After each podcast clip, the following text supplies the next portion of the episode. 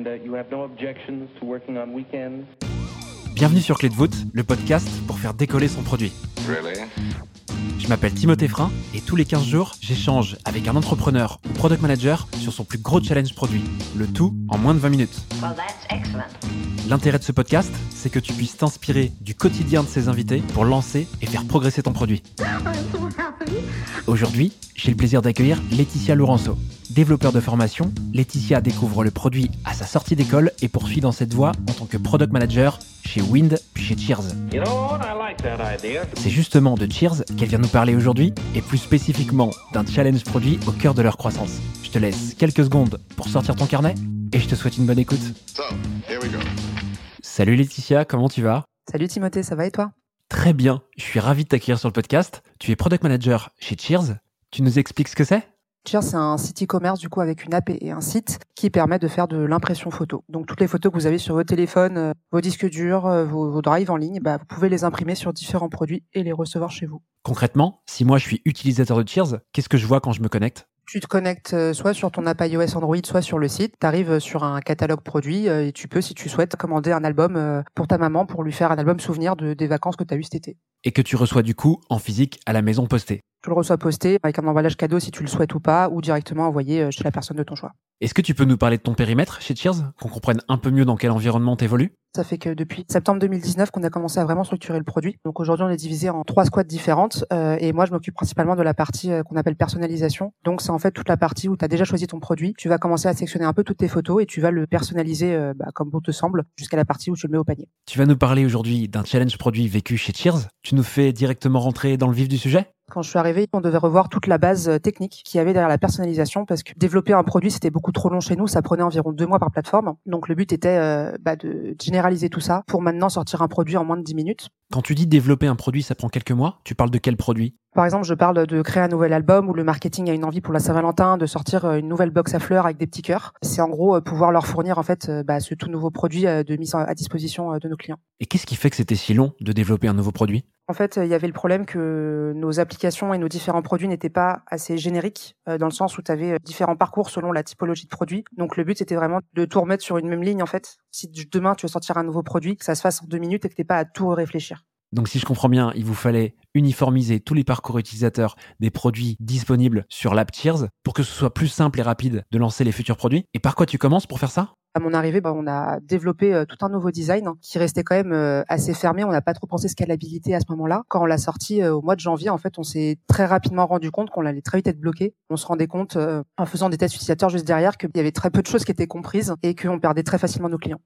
Ok, donc si je comprends bien, vous avez créé un nouveau moteur de customisation pour lancer vos futurs produits de manière plus simple et rapide. Et donc ce que tu dis, c'est que vous avez travaillé le design des nouveaux produits qui étaient mal compris par les utilisateurs. C'est ça? Passer tous nos produits sur notre nouveau entre guillemets moteur de customisation, eh ben on l'a fait petit à petit. Donc en fait, on n'a pas pensé à migrer tous les produits d'un coup. Pour te donner un chiffre, aujourd'hui, on a allez 60% de nos produits euh, à date euh, du 1er avril. Donc c'est vrai qu'aujourd'hui, on réfléchit beaucoup par produit ou par famille de produits. Le fait de ne pas avoir pensé euh, beaucoup plus large et de se restreindre parce qu'il y avait des contraintes de temps, bah ça nous a plus desservi qu'autre chose. On s'en est rendu compte parce qu'on a mené des tests utilisateurs en externe, donc on a fait du guérilla test avec nos clients et c'est là qu'on a commencé à se rendre compte que ce qu'on avait déjà de base ne fonctionnait pas. Est-ce que tu peux nous expliquer ce que c'est le guérilla test C'est une, une méthode en fait de retour utilisateur où en fait euh, on a un prototype de test de différentes maquettes et en fait euh, on va avec un designer et souvent un développeur dans un café ou dans la rue et on aborde les gens en leur demandant s'ils ont cinq minutes pour tester un prototype et prendre le retour. Ok, c'est pas du tout des clients historiques ou actuels de Cheers.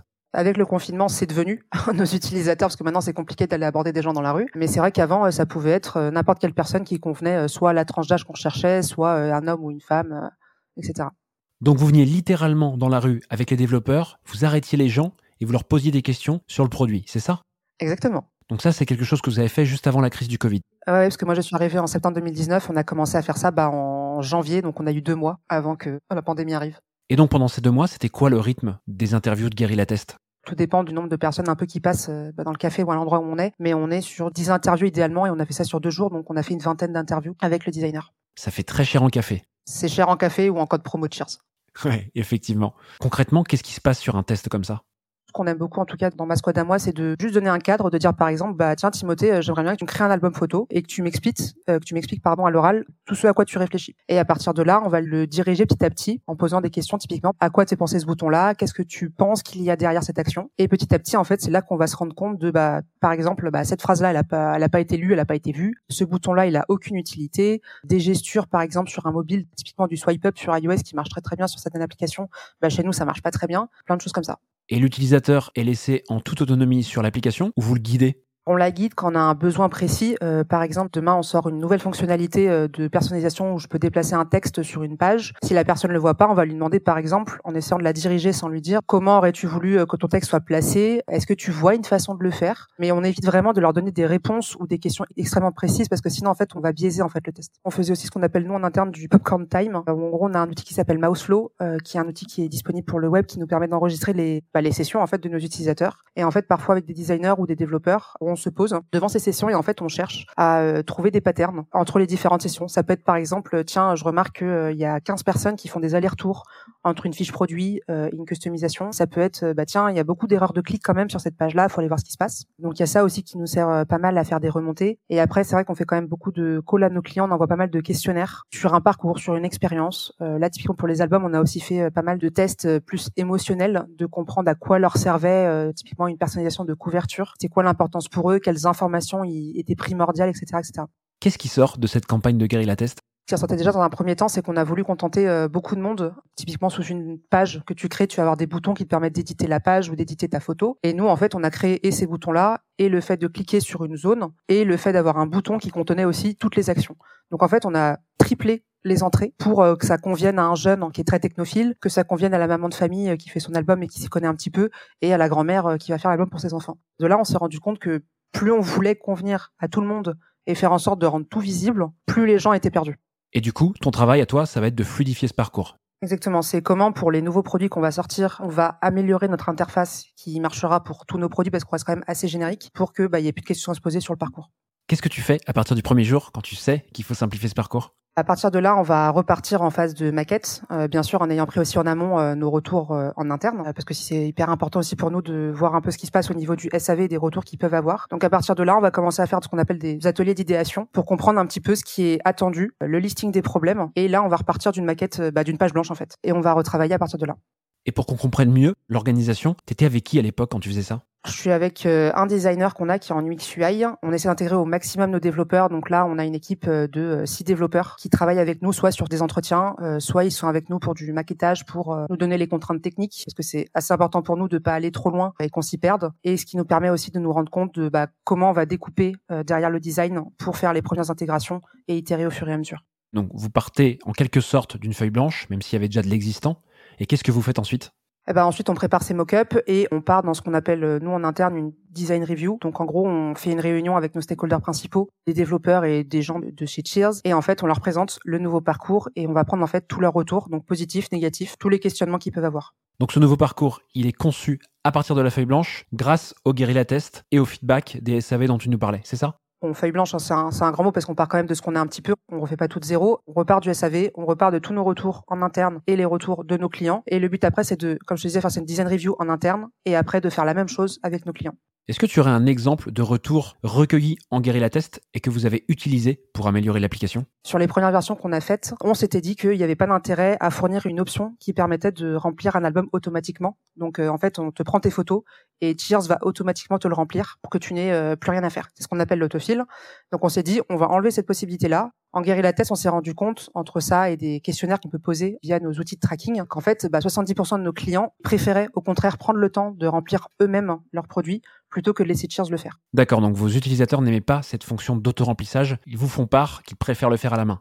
Voilà. Donc en fait, on avait euh, on avait revu toute l'application pour enlever toutes les fonctionnalités qui étaient un peu liées à cette fonctionnalité d'autofil. Euh, typiquement, euh, ce qu'on appelle nous une sélection photo. Donc c'est que tu puisses voir en remplissant ton produit toutes les photos que tu as à disposition que tu avais choisies auparavant. Donc là, bah, il a fallu tout réintégrer. Donc il y avait cette phase de dire aux devs, en fait, tout ce qu'on a cassé, il faut entre guillemets le remettre en place. Donc les intégrer dans le design à ce moment-là, c'était hyper important pour nous parce que c'est là qu'ils se sont rendus compte que c'était pas une lubie du produit de finalement vouloir le remettre en place. Et voilà, en gros, un des éléments qu'on a pu bah, remettre en place qu'au final on avait enlevé parce qu'on avait une idée et qui au final, sans passer par nos clients, euh, on voit que l'idée n'était pas si, concluante que ça.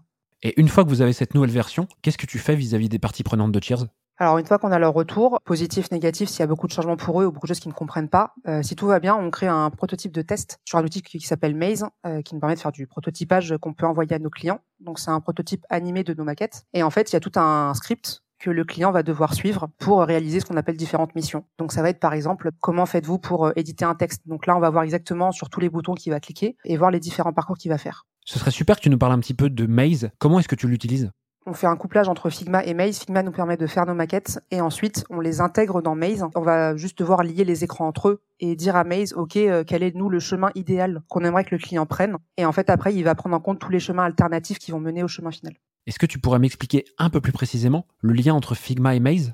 En fait, Figma nous permet de faire aussi toutes nos liaisons, nos transitions. Et Maze, on va lui dire par contre quel est le parcours qui nous ne semble le plus adapté au client. Mais on va quand même laisser à disposition tous les autres parcours possibles et imaginables pour voir en fait partout où peut aller le client.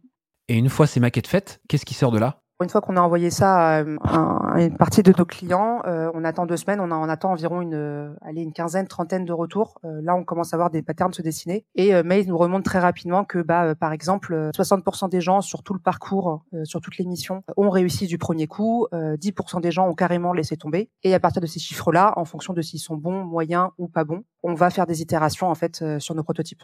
Et donc ces prototypes sont envoyés à vos clients, c'est bien ça? Oui, tout à fait. On le fait en interne et on le fait aussi à nos clients. Ensuite, on va affiner euh, ce qui pose problème. Donc, typiquement dans Maze, ce qu'on n'a pas dit, mais c'est qu'on peut aussi faire de l'A/B test. Euh, donc, c'est un bon moyen pour nous de tester, par exemple, différentes icônes de boutons et envoyer le test euh, à une partie de nos clients et l'autre A/B test à une autre partie. Et une fois que tout ça c'est fait, bah, nous, on itère une dernière fois, on finalise toute la partie design. On continue à travailler ça avec les développeurs pour vérifier que tout est cohérent aussi pour eux.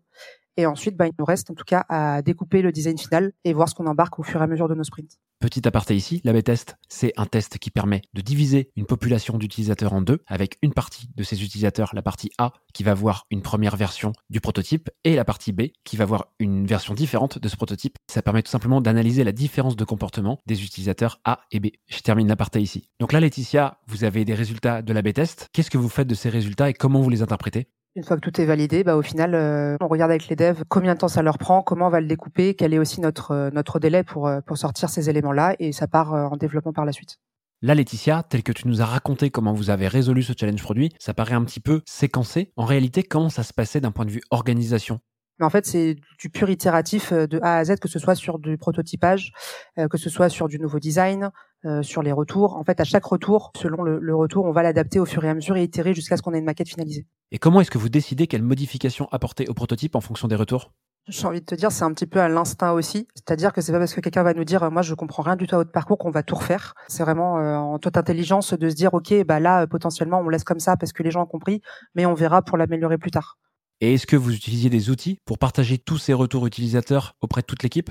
On vient de passer sur Dovetail, euh, qui est un outil qui permet d'un peu tout cumuler, euh, tout ce qu'on fait de la discovery. On peut même récupérer des sessions vidéo qu'on enregistre avec nos clients. Vu que maintenant il y a le Covid, on fait beaucoup de choses euh, en visio. Et à partir de là, en fait, on, on, met des tags, on met des éléments, et ça nous permet de faire de la recherche très rapide et très affinée sur ce qu'on a besoin. On s'est rendu compte très rapidement que prendre des retours, que ce soit par mail, par Slack, à l'oral, c'était trop compliqué. L'ancien lead designer, pardon, a mis en place un outil qui s'appelle Zapier, qui nous a permis en fait de lier un Google Form à euh, un board Jira que nous on appelle un XPI board, donc un Experience Issue Board, et qui permet en fait à n'importe qui euh, chez Cheers euh, de remplir ce form avec un titre, une description, une vidéo, d'un problème, d'une envie, d'une fonctionnalité, d'une évolution. Et en fait, nous on va recevoir toutes ces demandes dans un Jira et toutes les deux semaines il y a un PM qui est dédié pour bah, les analyser et les placer dans les différents boards des différentes squads.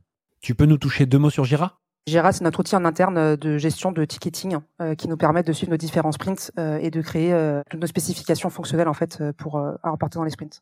Ah, merci beaucoup Laetitia pour tous ces détails et pour nous avoir fait plonger dans ce challenge produit chez Cheers. J'ajouterai dans la description de l'épisode des liens qui vous permettront de visualiser un peu mieux le travail de Laetitia. Pour terminer cet épisode, Laetitia, j'ai deux questions à te poser. Et la première, c'est est-ce que tu as retenu une leçon de ce challenge produit? Quelque chose qui nous paraît logique en interne n'est pas forcément logique pour tout le monde. C'est vrai qu'avec la tête, on a tête dans le guidon, donc en fait, on se dit euh, que quelque chose qu'on fait, euh, au final, on travaille tellement que pour nous, c'est très limpide. Et en fait, euh, quand on fait une refonte ou une sortie produit, faut pas la penser en interne, faut absolument la mettre entre les mains d'un client pour avoir une vision bah, totalement extérieure et se dire que notre logique, en fait, n'est pas une généralité. Quoi. Et pour finir, est-ce que tu as une ressource clé? J'ai deux ressources que j'utilise pas mal. C'est un Slack qui s'appelle We Love Product, qui permet de discuter avec une communauté produit française. Dès que j'ai besoin d'une question ou autre, euh, ou besoin de quelqu'un a besoin d'aide, euh, c'est hyper sympa pour discuter. Et à côté de ça, euh, il y a une plateforme qui s'appelle Pierce.pm qui permet de discuter avec un père entre guillemets sur un sujet en particulier. Donc je pense qu'il y a un algo qui passe derrière, qui permet de mettre en relation deux product managers, où quelqu'un est là pour répondre à la question et l'autre est là pour demander justement de l'aide. Merci beaucoup Laetitia pour nous avoir apporté tous ces éléments. J'espère qu'on aura à nouveau l'occasion d'échanger sur ton quotidien. Et puis euh, je te souhaite une super continuation. À très vite.